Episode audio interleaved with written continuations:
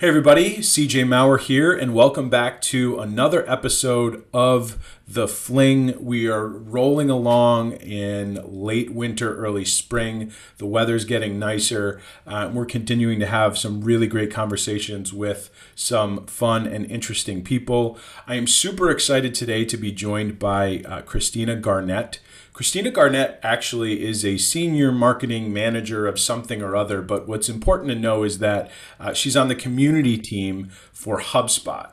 Uh, and anybody who knows me knows that um, you know HubSpot uh, plays a significant role in my career. Not only is it uh, my CRM and marketing platform of choice, but uh, my business is actually also a HubSpot solutions partner. So we help a lot of our clients uh, get set up on HubSpot and leverage it properly. So, um, you know, I'm, I'm deeply embedded into the HubSpot community, which is why it's super exciting to be talking to somebody uh, whose role is, is designed to uh, really maximize and proliferate the benefits of community for HubSpot and everybody in its ecosystem. So, uh, really excited to talk to Christina about this and a variety of things. Uh, first and foremost, Christina, um, thank you so much and welcome. How are you?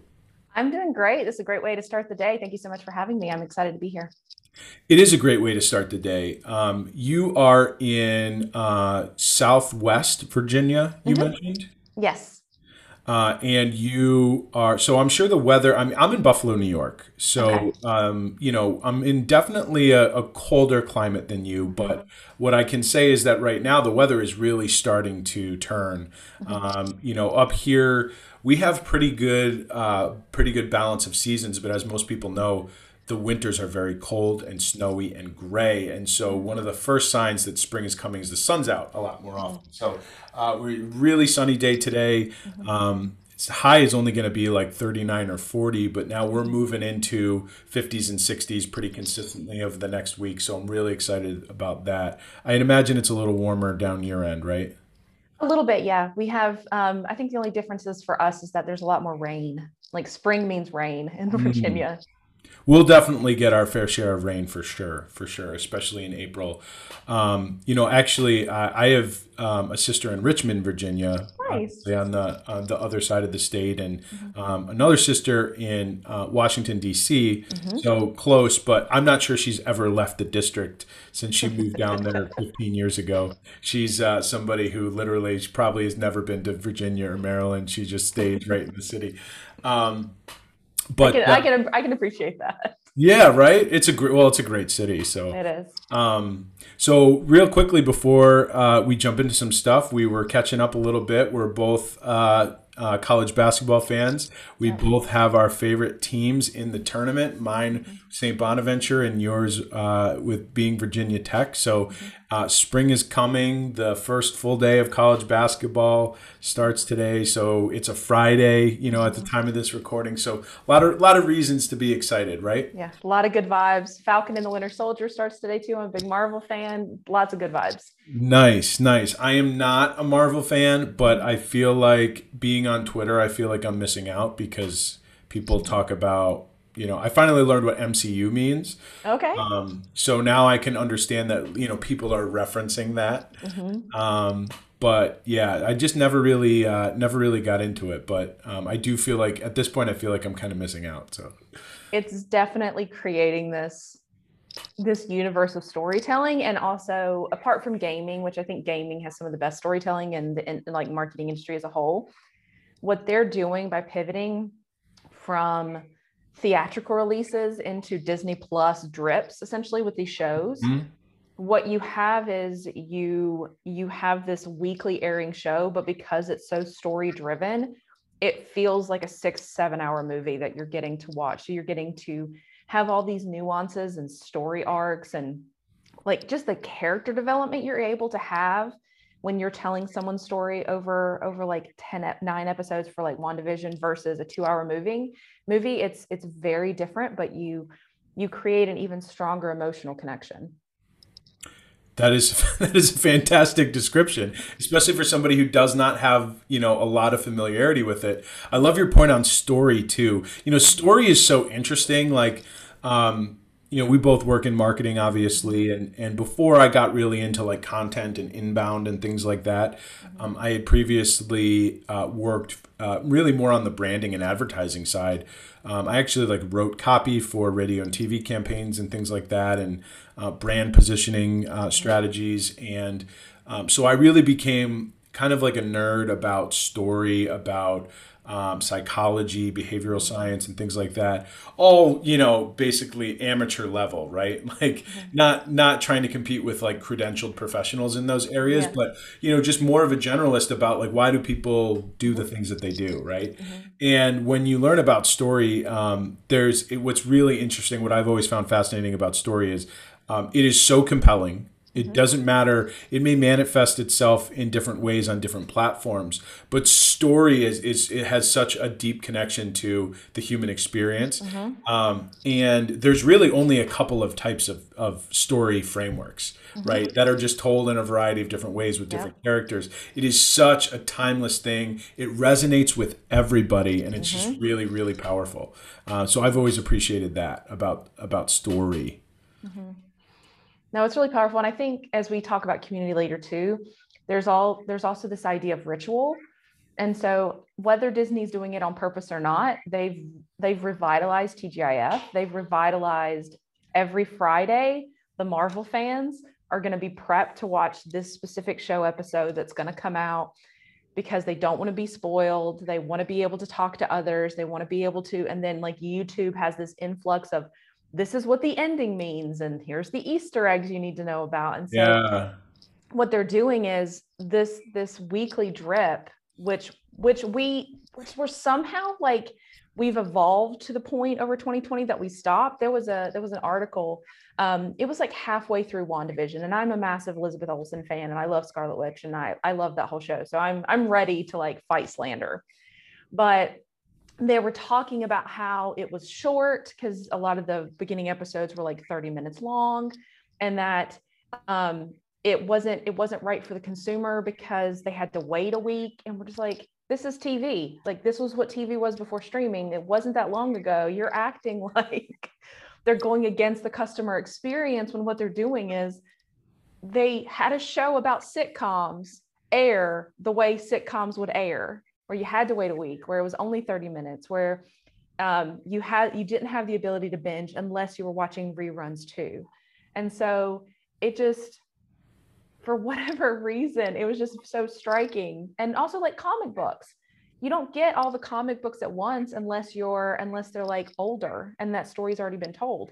Otherwise, you have to wait for the next for the next one to come out. You have mm. to wait for that next edition. So it's like they're using storytelling from a from a sitcom and comic book perspective but because it's not quote unquote bingeable yet it goes against the customer experience no what it's doing is it's it's recreating that ritual where you have to wait where it gives us like it we have to be patient but also because of that there's a week long amount of content that then is created about like what do you think is going to happen in the next episode? What are your fan theories? What do you think that Easter egg meant? What do you think that commercial meant? What do you think they're going to do next? How do you think this will show up? Who's going to be the cameo? Is Doctor Strange going to show up?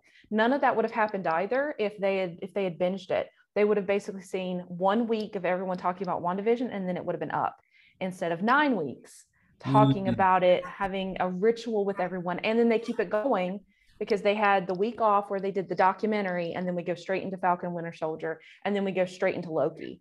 So they're creating this every Friday. What are you doing on Friday? I'm watching Marvel. Yeah, I mean, you just brought it up unsolicited. Mm-hmm. I mean, you're you're it's you're demonstrating what they're doing. Mm-hmm. I think that's such a great point. I love it. I love it. Right. Um, I love how it flies in the face of what it has now become conventional wisdom, which is yeah um, you know, everything all at once, on demand or bust. Um, and obviously, we understand why that's preferable. But um, you know, when you have a good story and when you have a good product, uh, you know, it's actually kind of funny because I'm a big sports fan, and um, this is I think about sometimes why the NFL has become as popular as it as it is, and you know, handful of decades ago, it was just one of like the big four, where you had baseball, basketball, football, and hockey, and um, you know, baseball was kind of always our national pastime, and maybe that was the most popular. But over time, NFL now is definitely the most popular sport in the country. And I sometimes I think about why that is, and one of the reasons why I think um, is actually um, uh, exclusivity and and ritual, right? Mm-hmm. So um, baseball, basket when you're in season, baseball, basketball, and hockey, there's games on almost every night, right? So almost any time you can watch a game, which is cool, but that means any night is is less special. Yep. Football, you have to wait a week. It's Sunday, right? Yep. So it's, it's extremely ritualistic. Extremely. You have, then the you have your costume and, uh, and your tailgate. Everything. Like you have a lucky hat. There's you may not shave. Right, college football's the same thing, yeah. right? On Saturdays. Yep. Um, right. So will tailgate like game starts at two, but they're in the parking lot at eight. Yep. Like it's yep. extremely ritualistic, but those rituals create a participation touch point. Yes. So you as a fan, you get to be a part of this ecosystem because here are the behaviors and here's the rituals you're going to do and like and we see this with college football games like there's certain games where they have to wear a certain color. We're all going to wear like at virginia tech it's like maroon everything. You'll just wear maroon or you'll do orange. Some teams um, like like the whiteout games at penn state like you mm-hmm. have these very clear participation rituals where it's it's not enough to be here. It's you're going to be here and you're going to have a chant. There's going to be a song you sing. There's going to be like specific cheers on like a third down versus a mm-hmm. first down it's all about that ritual because that that creates a moment for the audience to become the part of the community where they're no longer standing on the sidelines they're now stepping in and they're participating they're a part of it they like um, texas a&m like 12th man they talk mm-hmm. about like you're loud and you're raucous and you're gonna you're gonna make sure that like no one can hear audibles because you're so loud. You get to be you get to play a role in how that game is played especially if it's in the favor of your team because of how yell how loud you yelled or how yeah. you participated. It's definitely it's definitely important. It's this is who we are. Yep. Right? And it's i mean that just eh, you you think about like well how does that work? How, how do you just get you know, 70,000 people to wear a, a, white shirt or whatever it is, right? But like at the end of the day, um, one, it's just for fun. But mm-hmm. I, I, think what really drives it is like we love people. We love to belong. Yeah. We love to belong. Mm-hmm. Um, and, you know, it's deeply rooted in, and you could probably expand upon this. You know more about this than I do. But, mm-hmm. um, uh, you know, I've learned that, you know, I don't know, however many years ago, eons ago, right? Uh, early humans had to belong because um, survival depended on you know being part of the pack or the tribe, right? We all pooled together, shared resources, collect food, fend ourselves, fended ourselves from you know bears and, and other animals, right? And so like the idea of being ostracized meant a threat to your survival. So yep. it, it is like hardwired into our DNA to want to belong. And obviously, now that manifests itself in different ways, mm-hmm. right? Um, we don't really fear for our our actual survival, but mm-hmm. um, you know, I've heard somebody said that like when you get nervous mm-hmm. um, speaking in front of an audience, mm-hmm.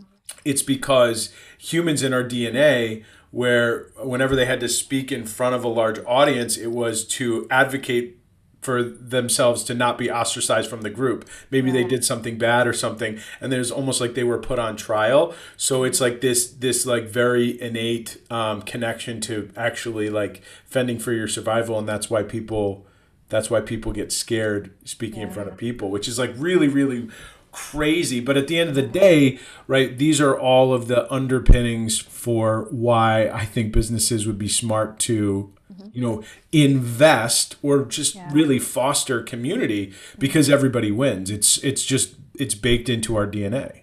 Completely agree. That that sense of belongingness is so crucial. And like you said, it may not be like a mortality survival thing, but it's definitely an emotional survival tactic. I mean, if we look at everything that we encountered last year with 2020 where we were cut off from like the normal communication norms we had we weren't able to have the physicality that we used to because you basically have to lock yourself in your home and have your bubble and like here are the places i can go and here's the people i can see and here's the things i can and can't do. And so we wound up trying to find that same physicality and connection online because you don't have to wear a mask through zoom. Like we're actually able to talk to each other connect. There that it's the closest thing to intimacy a lot of us have um, apart from the people who are in our, our normal day life that live in our house or our apartment so you have this need to be able to connect more than ever. And what you're going to see is you need to foster community, but you also need to understand that that community doesn't just live online because there's going to be people who if they're focused on i just need this to live here on this one place online it's going to be hard when we're able to open up again and we're able to go to conferences and we're able to do things so it's you're creating this community ecosystem. That's what you're really doing. Here's here's where they connect online. Here's their home online. Here's and then how can we use that to facilitate in-person things? So, do you have an events calendar in your in your owned community where they're able to see like here are the things that are coming up. Here's meetings that you can go to. Here's meetups. Just like you don't have to go to a workshop. You just want to have drinks with someone who has something in common with you and like we're all going to meet here. Because i think that's the thing too is what you're going to see is you're going to see this influx of people meeting on meeting in person but it's going to have less structure because we need less structure. Because it's not about knowledge sharing at that point. We can do the knowledge sharing online. Like i can i can like spread my my stream of consciousness all over twitter all day long but when it comes to like meeting in person, I just want to hug someone and get them a drink and just be like, "How yeah, are you doing? Just How are you together. doing? Just be yeah. together." Yeah. yeah. Okay, so um, there's, I mean, you are uh, a community leader on one of the most prominent B2B brands that I know of, and we haven't even talked about that yet. Yeah. So, but I want, so I want to ask you about that. Before we do, um, uh, why don't you explain how you got to from wherever you started? Like, how did you get to? I am one of the community leaders for HubSpot, which is you know such a large and, and prominently growing uh, business. Yeah. So tell me how you got. Tell people how you got there. I want I want people to be inspired by your story. Yeah. Um. So I've been a I've been a massive fangirl of HubSpot for years. I open openly confess that I wouldn't be a marketer today if it wasn't for HubSpot Academy. I have an I was an English major in college. I taught math for five years. I have a very nonlinear career path. Um, when I met my husband, the first like two weeks we were dating, he said that I should go into marketing because I would fix things. I would deconstruct. I'm a deconstructionist at heart. I break things, optimize, put back together, and kind of like put back into the universe. And so I would fix commercials. I would fix um, anything I saw, like literally anything. I'd be like, if this color choice would be better, that wording's not right. I would do this. I would change that music. I just immediately started fixing things and didn't really think anything of it at the time because I was I was a teacher and I was like, no, this is good. I'm fine. This is where I'm supposed to be. And um, I I often joke that I'm a teacher who just left the classroom because so much of what I like to do is learning more about others and then helping to educate. And for me, I just instead of educating students, I truly believe in giving back to the industry. And I think one of the best ways, if you truly love an industry, one of the best ways to invest in it is to prepare the future, the, the future use. Make sure that the budding students, the people who are just starting out and have questions who don't know anything, it's very easy to come from a place of I know it all and like let me share. But that's but no one knows it all. We're literally all coming like we're all learning as we go. Things are changing all the time like marketing school couldn't have prepared you for last year. Like they could teach you PR crisis, they could teach you how to read a room, but they're not going to prep you for what like a year of a pandemic is like and all the good and bad that comes with it and all the the changes in user need that are going to come with that too. A lot of it's going to be living in those trenches, learning how to adapt, reading the room and understanding like and just listening. I think that's i think that's such a lost art is social listening but also just listening in conversations. So many times we wait to respond so we're not really listening i was just going to say um, i've caught myself in that so often. It's something i've gotten a little bit better but i still need to get better. Sometimes i just wait for my turn to respond mm-hmm. instead of really really listening and it's it's usually not because I'm not interested in what that other person is saying or because I think what I have to say is necessarily more important, but it's a fear of maybe not being able to like I like sometimes I get scared that I'm not gonna have a worthwhile response or I'm not going to be able to like keep up in the conversation. Uh, but what I found is that when I can focus on like okay just just don't worry about your response and just listen. That actually you you actually become a better conversationalist in mm-hmm. one-on-one conversations and then broader listening probably is some of the things that you're alluding to. Oh absolutely. And i think i think that once we get to that place where we're focused on i just want to learn more about you. I don't want to judge and i don't want to i don't want to immediately quote tweet basically on twitter as so many people are ready to share their opinion from like a gut reaction instead of like what is what is this person actually trying to say? I think mm-hmm. a lot of the i think a lot of the arguments on twitter is because people are trying to correct what they think you were saying not what you were actually saying. And i think i think that's led to a lot of issues. But getting back to hubspot um, i've I feel like I've orbited HubSpot for most of my career. I found HubSpot Academy. HubSpot Academy was the first initial marketing knowledge I had. I took the inbound certification and absolutely fell in love. It made so much sense to me. It felt like common sense, where it's just like, that's how my brain works. And I think that what we're doing with the community now is an extension of that. The community's been there. We have hugs, um, the HubSpot user groups, and we have fans online. Um, what I I feel blessed because I feel like I get to be a fan of the fans where I get to be in a position where I get to learn from the fans. What do they love? What do they wish was different? If they could make anything, if they could like wave a magic wand and add a new feature, what would that feature be?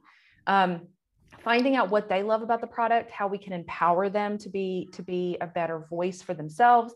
Does that mean they get to make YouTube videos, or does it mean that they want to write a blog? But having someone that's there to be like, I see you, and and that's the thing too is HubSpot is customer first and you can see it in everything they do but you can also see it in the people that are attracted to them as well. Like the hubspot leaders that i see the the partners the hug leaders they're all some of the most giving people i've ever met. They they can't wait to share and enable and empower others. And it's just it's just really i feel very blessed that i get to be a part of that me too and I'm not even as close to it as you are. I mean, I feel very close to it though. Uh, yeah, it's wonderful. It's a really great community. Um, I want to ask you quickly about because we met on Twitter. Yeah. Um, and uh, you know, you are I, I with the last couple months, I really discovered you know hashtag marketing Twitter. And marketing yeah. Twitter is another really great community. Mm-hmm. And when you when you said um, when you when you use the analogy about about like not immediately just like quote tweeting everything and, and your opinions and listening um, you know I, I immediately connected that to twitter which is where i met you and and you know i've i've followed a bunch of people and um, some people have followed me and um, there's th- that's another really great community where um, people come in with the right attitudes mm-hmm. they're there to learn and help and collaborate yeah. Um, you know what have what what's been your uh, experience with uh, marketing Twitter and watching it grow, and, and why do you think that's a that's a great community? No, I, I love marketing Twitter. I love the people there. Um, I think that we've all kind of collectively because there were there were marketing groups on Twitter before last year. They've been there for years. There's been pockets of people who talk to each other. I've been friends with a lot of marketers the the whole time that I've been on Twitter. Um, but what I think really happened was you saw a community, you saw a whole industry break basically.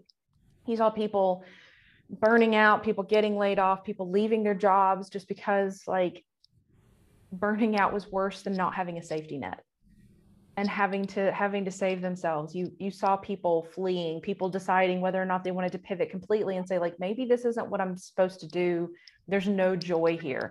So you're right. seeing you're seeing these massive hard conversations happening while at the same time you're seeing people break and saying you know what? I can't hold and i wrote a couple pieces last year too about like how social media managers are going to survive because you're seeing the worst of the internet at the same time. It's a 24 hour job no matter what they say because you're having to respond to people you're having to deal with the next crisis. And also last year think about it we were seeing we were seeing breaking news items. Like you could have six or seven a day that on a normal year you'd probably see over the course of like three months. But we're having to deal with it in one day having to figure out like do we go dark? Do we respond? Do we act like nothing's happening how do how do we handle that i think one blessing of that is the content calendar being like completely perfect and scheduled and ready to go has been like burned and trashed and yeah that's when you a very think about a lot positive. of people when you think about a lot of the people in, in social media, like a lot of these people who, you know, they have their content calendars and, you know, they're very organized, deliberate, intentional people, right? Mm-hmm. It's part of the, one of the things that makes them good about their job, yep. uh, good at their job. But at the same time, right, um, there needs to be that flexibility and, yep. and reactiveness. So, um, you know, that the, the past year did nothing if not if not reinforce that. Yeah, and I think it I think it also proved it also showcased just like a whole different level of agility you're having to you're having to jump hurdles multiple times a day things that you never would have perceived like last year was the the year of like the onion not seeming like it was a fictional account yeah it was just like i saw this on the onion a couple years like everything was the simpsons and the onion predicted this already so it said you joined i have your twitter pulled up here it says you joined in april 2016 Mm-hmm. Um, so you have 18,000 followers. Wow. 18,000 followers in just, you know, five years. That's like, like what, like, I mean, there's probably a lot of people who are like, man, I wish I could, um, you know, have 18,000 followers. Mm-hmm. Um, I, th- I have a feeling like I know what you're going to say, but I'm, mm-hmm. I'm curious, like, how did you build up a following like that? Yeah. Uh, you're not I'm I'm assuming unless there's something I'm unaware of, you're not like a famous person. Nope, not right? famous at all. So, so, how did you how did you get eighteen thousand followers in five years? Where some people have been like I've been on since, um, you know, I'm not the most active, but I've been on since 2009, and I don't have I don't even have 1,000 followers. Yeah. So like, how, how did you do it?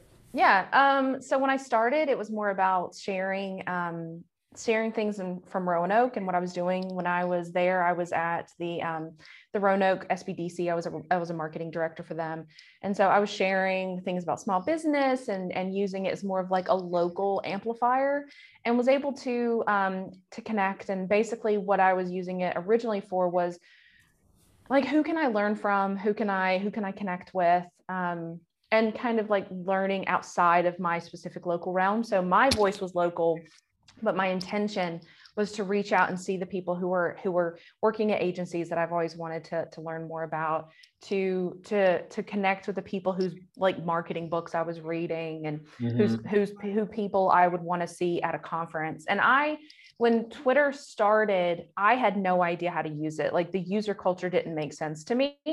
And so my whole thing was like, do I just go on here and like talk to celebrities and tell Simon Pegg how much I love him? Like, is that what Twitter is? Like, is that how we use this tool? And so I wound up working at an art museum and their social media presence, um, they had accounts, but they weren't really using them regularly. And a colleague of mine wanted to do Instagram. I was like, that's fine, I'll do Twitter and Facebook. And so what I did was I wound up spending a lot of time in the trenches and started looking at and deconstructing, auditing, like whether I realized it or not, figuring out like these are the kind of conversations that people like. This is the kind of emotions that people connect with versus content that seems really dry. These are the things that are going to work. And so that built it up to a certain point. But what grew my following more than anything else was when I made it about others and not myself. When mm-hmm. I started amplifying others and started celebrating people who had great ideas, it, it didn't matter that it was it wasn't my idea and it wasn't my words when I was taking that time to advocate for other people and to make sure their voices were being heard, then I became known as a connector and someone who was going to amplify those smaller accounts. And that's what that's what grew my account faster than anything else. When I wasn't chasing follows and what I was doing instead was saying, how can I use my account to make this industry better? So I want to share the people who are doing great things. I want to hype up the people who are doing great work, but maybe no one's ever seen them. And the thing with Twitter is, and with any social media like channel, uh, really, is that follower count does not dictate value. It right. just it just dictates how many people know you exist. It literally yeah. it, it dictates awareness. It does not dictate value. Mm-hmm. So there's tons of accounts that I've seen that have like 530 follows and they'll write some really great stuff, but no one's seen them and amplified them. So their little circle of awareness are the only people who realize how great they are. So if I get to use my channel to make sure those people get seen, that those people get a blog written, that those people get to speak at a conference, that helps them but it also helps our industry because that's a point of view that wasn't being heard yet.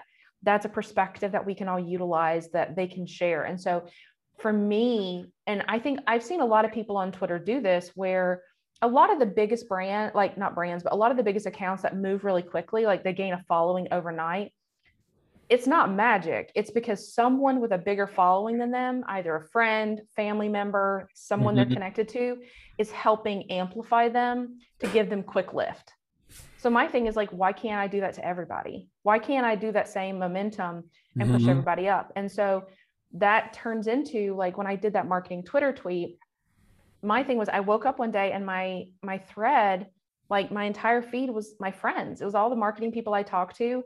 I wasn't seeing politics. I wasn't seeing hate. I wasn't seeing anger. I wasn't seeing like the toxic vitriol that we're used mm-hmm. to seeing when we open up a social media app and we're like oh my god why am i here?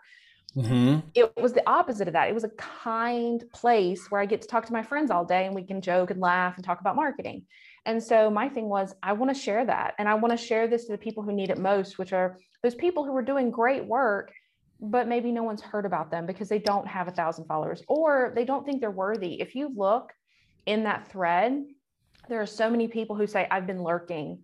I knew this was a thing, but I didn't think I was worthy, or I didn't think I was invited, or I didn't think I had anything that was worth saying. Mm-hmm. And so for that, that's why I put that 1000 is like, who, who would need an invitation? Who, who are the people who feel other? And it's because we put so much value on followers instead of how can we lift those up? So if I can lift everybody up so that follower count is no longer an issue, then we can just have these conversations and Twitter doesn't become like your value isn't tied to that magical number. What it's tied into is like what you're actually saying and, and providing. Mm-hmm. And and as the community's grown, it's it's done a lot of things. Like there's it's I know that there's people who've who've made friends, who've gotten jobs because of it, who've yeah connected with things. So it's it's done a lot of goodwill.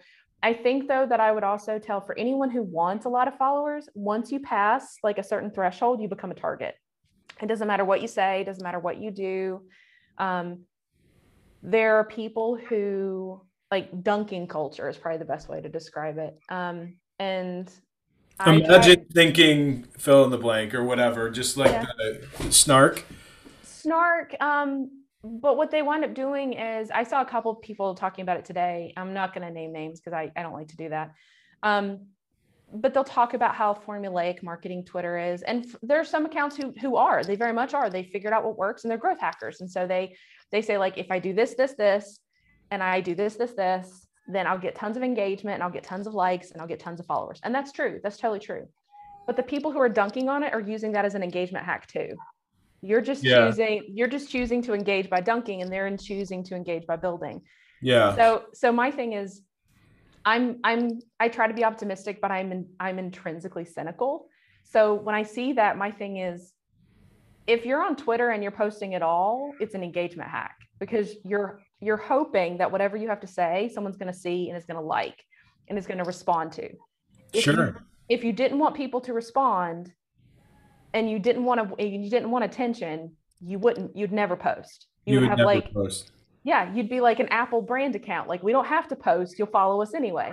Like that kind of deal. Like they don't need to share anything. It's it's very much like that. So my thing would be posting in general whether you're an individual or a brand it's an awareness and engagement tactic sure like if you if you if you knew that you were going to post and no one was going to do anything you wouldn't be there you you wouldn't post at all so just the activity or the behavior of posting and publishing anything means that you're expecting attention, bare minimum. Yeah, whether, whether I, you're being I, positive or negative. I agree completely. That's really good, and I'm I'm glad to hear, like, because I am, I am a like deep down, like intrinsically, I'm kind of like a hopeless romantic. Mm-hmm. Uh, in the sense that I want to be very optimistic about the world and the people in it and everyone's intentions. Yeah. So uh, it satisfies me to hear you say that like i grew a following when i really wasn't caring about getting followers and i just wanted to show up and help and connect and engage and and then people started following me as a result and like that is how i want to that's how i want the world to work. It doesn't always work that way but it's very encouraging right? So it's it's really the ultimate self-fulfilling prophecy where you know they say pursue money and it evades you but like you know um, th- that's another thing. You want to talk about like value. Just because somebody has a lot of money does not exactly mean like that is how much value that they are worth, right? How valuable they are as a human. But it is also true that if you can really focus on like adding value to the world, however however you can, like then money does often find its way to you. Um, yeah, yeah. I've I've found that giving more than you take is the best life hack. Yeah, I mean that's the whole that's the whole inbound methodology. I was actually mm-hmm. on somebody else's uh, podcast, a digital marketing podcast um, that some guy in the UK runs. I recorded it yesterday. It was really fun, mm-hmm. um, and we were talking about like viewing relationships as bank accounts. Like you always have to make a couple deposits before yeah. you try and take a withdrawal, if you even do, yeah. right? Yep. Um, and and that is actually written into the formal marketing strategy mm-hmm. of um, the last company I worked at, where I was the mm-hmm. director of marketing. Um, and everybody is just on board. And what was cool about that is that they never really had like advanced marketing leadership when I got there. But as a company, through customer service and mm-hmm. setup, and you know, they're a, they're a company that sells and supports software, mm-hmm. uh, payroll and HR software, right? Like a lot of the things that I was advocating for was already intuitive to them. Mm-hmm. Like, right, there was already how they structured a lot of what they would do, specifically from a customer service standpoint. And it was mm-hmm. a big reason why they had such a high customer retention rate. Yep. Um, but it was just never like documented or called to attention or say, okay, so all of these things, like these patterns, right? Mm-hmm. The the it's all a result of this core belief so now we're going to put this up on a pedestal and we're going to like use this as a benchmark against which uh, we, we will evaluate new ideas. Mm-hmm. Does this align with this central mission, right? And then to use that to to tell the story, right? Mm-hmm. And to really make it part of the brand. And I think that brand, you know, people say brand is people define brand in a variety of ways. It's a promise or whatever. I, I think that's true. I like to refer to brand as behavior because at the end yeah. of the day, it's not about what you believe or you say you believe or you talk about, but it's it's really how you act. Mm-hmm. At the end of the day, how people know me is not influenced by me. If I want to be known as an honest person, yep. I don't go around telling people how honest I am. Yep. I behave like an honest person would until ultimately they they became to realize, yep. you know, they, they came to realize that that about me and I didn't have to have to tell them. And so um, I mean, if HubSpot wants mm-hmm. to be um, more than just a software platform, mm-hmm. but you know, a powerful community and ecosystem, mm-hmm. um, it could do it could do what it's what like bringing you and your team in the fold, which is mm-hmm. fostering community, uh, mm-hmm. which is which is one of the things I admire about HubSpot. I mean, they're not mm-hmm. alone, but you know, they they behave mm-hmm. um, consistently with their values. They act mm-hmm. in their beliefs, and that's yep. that's really great. So um, before we, uh, I mean, we could probably talk for hours and hours, but we both have work to do. So before we break, why don't you talk? I know I know HubSpot is a publicly traded company, and you can't go into too much detail mm-hmm. about what you're doing on the community side there. Mm-hmm. Um, but why don't you like a lot of I think a lot of people who uh, might be watching and listening this and mm-hmm. I don't even know because I don't even check the metrics, uh, but it's not a ton, right? Yeah. Uh, but um, uh, for for a lot of people who are watching and listening, like they're probably interested in mm-hmm. in HubSpot. So. Yeah. Um, uh, why don't you kind of explain um, what you're doing there to the extent that you're able to Absolutely. So I'm focused on offline community and advocacy. So basically, I probably the easiest way to describe my job is a fan of the fans. I'm doing a lot of social listening. I'm figuring out what people love about HubSpot, um, what feedback they have, good and bad, how they're they using it to grow better. So much about of HubSpot's charge is, is helping businesses grow better. And so how can we how can we utilize that for fans as well? How can we help the fans grow better? How can we provide better resources for them? How can we give them the tools they mm-hmm. need to be even more successful. And so the community team was there before I started. Um, we have an amazing team um, led by Scott Wilder, who is incredibly talented and brilliant. And so um, I get to go in there and be a part of his team, share this message. Like you said, it, it aligns with everything that HubSpot does customer first. We want to make sure that we're giving more than we take. We want to make sure that we are um, creating opportunities for them to be successful. And so, um, my charge is to look and see how we can do that and really celebrate the the great vocal users of HubSpot where they are if they're on Twitter or Reddit or LinkedIn or Slack or Discord or YouTube or TikTok. Basically, um, a lot of what I'm doing is identifying those people and and basically saying like, how can I amplify you? How can I help you? So kind of like what I've been doing with marketing Twitter is doing that from like a HubSpot focus thing. So, like I said, I, I get to be a fan of the fans, which considering I was a fan before I joined HubSpot, yeah. I feel I feel very blessed that I get to yeah, I get to have that role because there's there's some incredible people that are in the HubSpot community and I I get to be a part of of making them even more powerful, which is which is really great. I mean, just our our Twitter DM conversation where you're like, "Hey, I would love to learn more about the resources you find most helpful," mm-hmm. Yeah. and just like genuinely asking. And mm-hmm. um, I feel like, you know, especially now that I i am a business owner and I've been running an agency for a year and a half. Like most of the people who DM me on um, Twitter, but especially LinkedIn, I don't get a ton mm-hmm. of Twitter DMs because I'm not super active, but um, they they're trying to sell me stuff. So like so refreshing just to have somebody be like, "Hey, I'm curious. I'm trying to do this. I'm curious your opinion." And realizing that like you're trying to help improve something that's really important to me. So just really really refreshing and it's like I find time to engage um, with you or people, right, mm-hmm. in that context. And um, I just I just love I was just really uh, drawn to like what your what your mission is and like I said it was just it was just really refreshing. So I'm really excited to see. I mean, how long you haven't been at HubSpot very long, right? I started in February, so I'm wow, still very so new. I'm very new.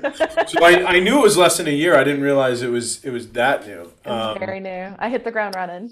that's cool. That's so exciting. Um, and I mean, I mean, talk about a company that was already pretty used to remote work, right? Like I know, obviously, they have a lot of people in Boston and a lot of people in Dublin, but you know when I when I first started in HubSpot, um, I first started using HubSpot. Mm-hmm. I was a user first, like a lot mm-hmm. of people. Mm-hmm. Um, my implementation specialist, I think, was in like Indiana in 2016, mm-hmm. right? Yeah. So, you know, they. Uh, I, I still think that obviously they had most of their people reporting to the offices because when I would be on these calls, you know, usually people would be in the mm-hmm. office, but, yep. um, but you know, they still have you know it's just it's a great it's a great place where you can you know mm-hmm. remote work is have you ever been to any of the offices yet? I haven't not yet. No. Have you been to inbound? Yes i go to inbound like every year. I spoke in and um, two years ago. Nice. Cool cool cool cool. Yeah. Um, i didn't go this year because no one did but um, i also didn't really like i wasn't there because i was my wife was having a baby so oh congrats. yeah thank you thank you. Um, our third and final. Um, mm-hmm.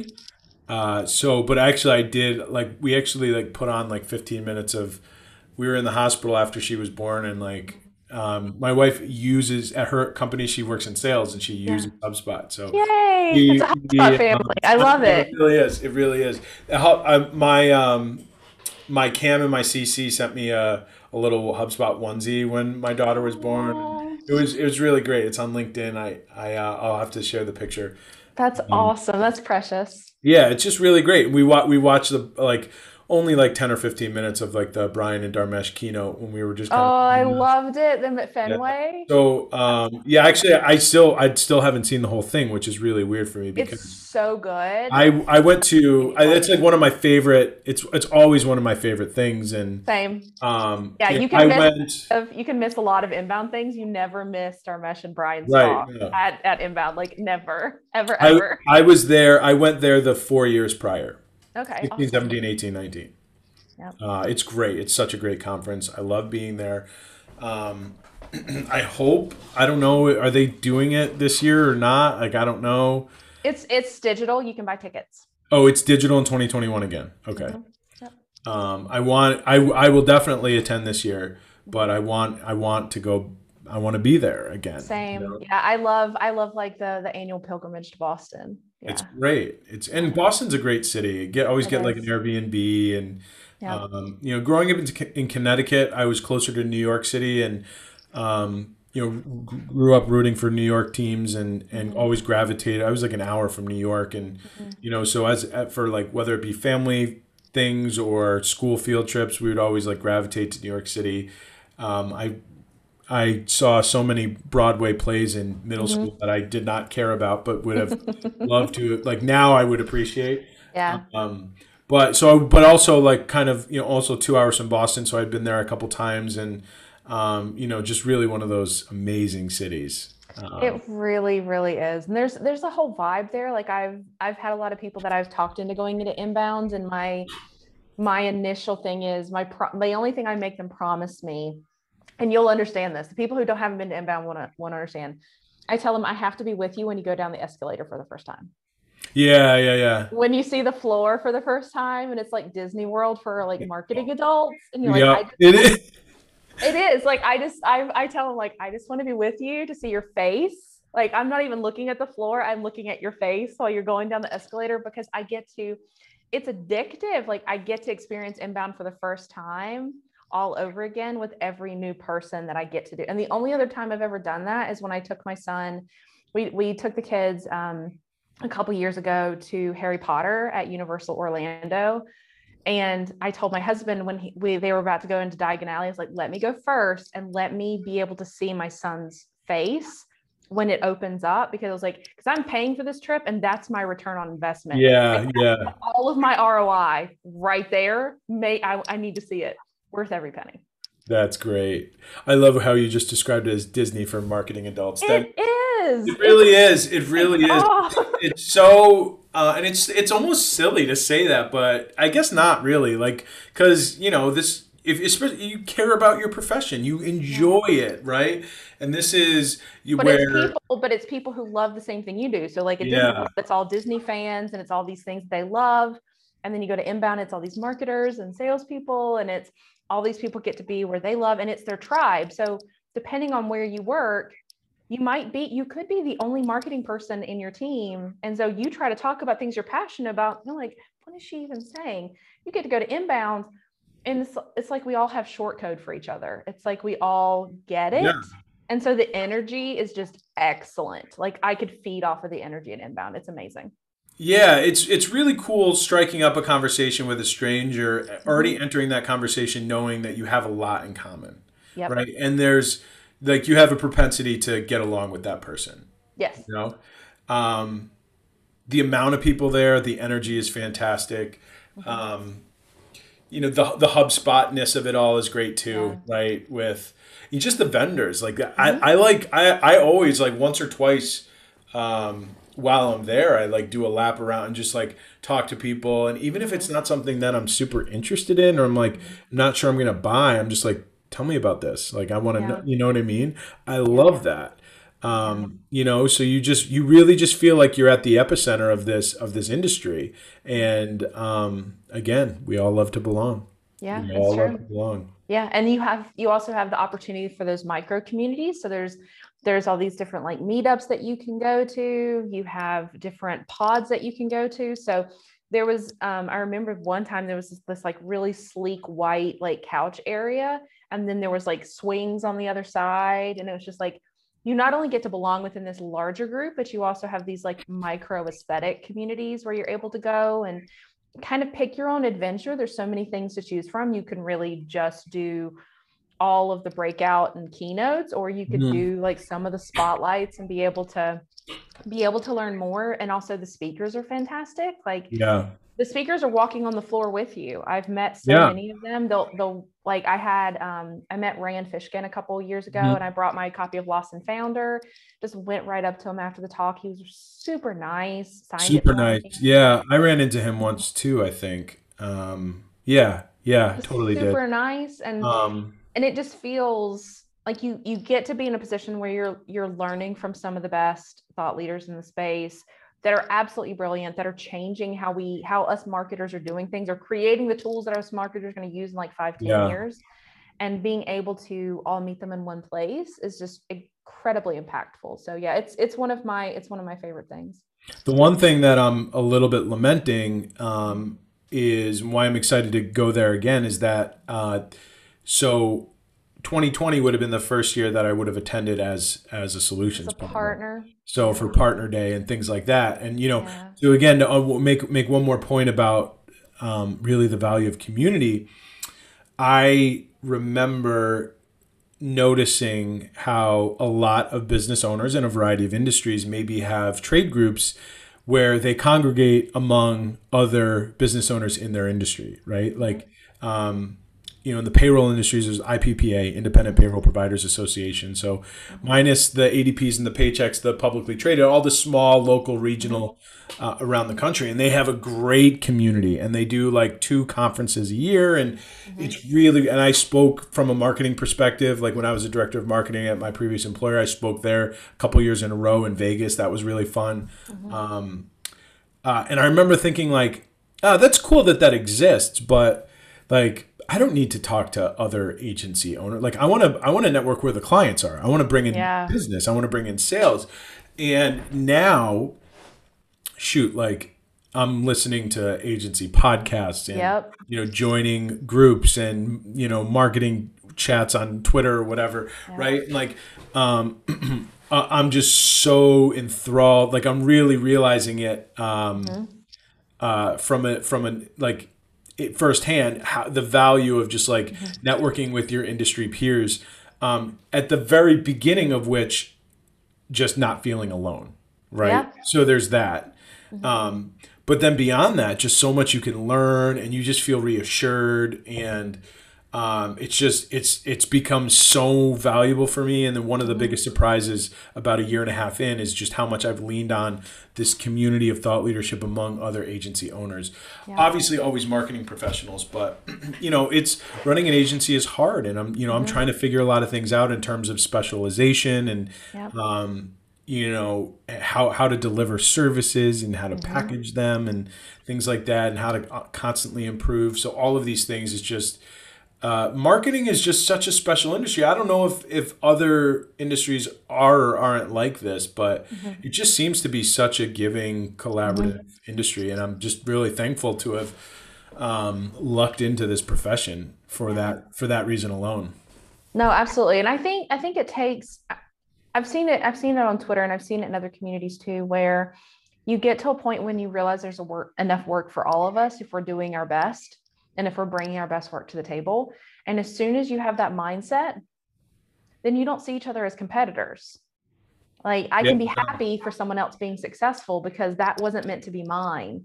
This is what I want. This is what I'm going for. This is so what turns into and what I've really learned leaned into is I don't see others as competitors. I see who I was yesterday. I need to be better than that. Yeah. I need to be I need to be making better impact than that. Right. You're competing against yourself mostly. I love Yeah. it. I love it, especially too. Um, thankfully, I, I think unless unless you've started a business before, if it's your first, if your marketing agency, for example, to bring it back to that, is the first business you've ever started, um, especially in this industry, you have a propensity to say yes to everything in the beginning. Yes. I am thankful that that phase only lasted about six to nine months for me.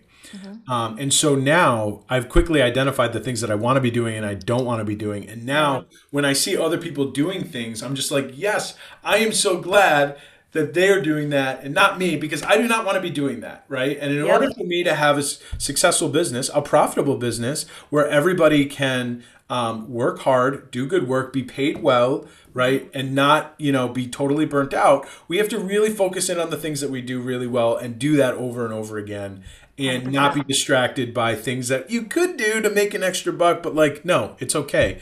Um, and so so that becomes really reassuring as well. And so now I'm um, I'm actually like in the process of forging partnerships with would be competitors um, to do things that you know what I mean that can str- add more value to my client without us having to do it and Yep. you know everybody wins that way too and that's and that's really good um, and I think important I think every agency will eventually get there because you can't really you can't scale being all things to all people it is just unless you one day maybe if you become a giant company Mm-hmm. and that you have you can figure out ways uh, to departmentalize that but geez uh, it just feels it just feels so exhausting so Mm-hmm. Absolutely. 100%.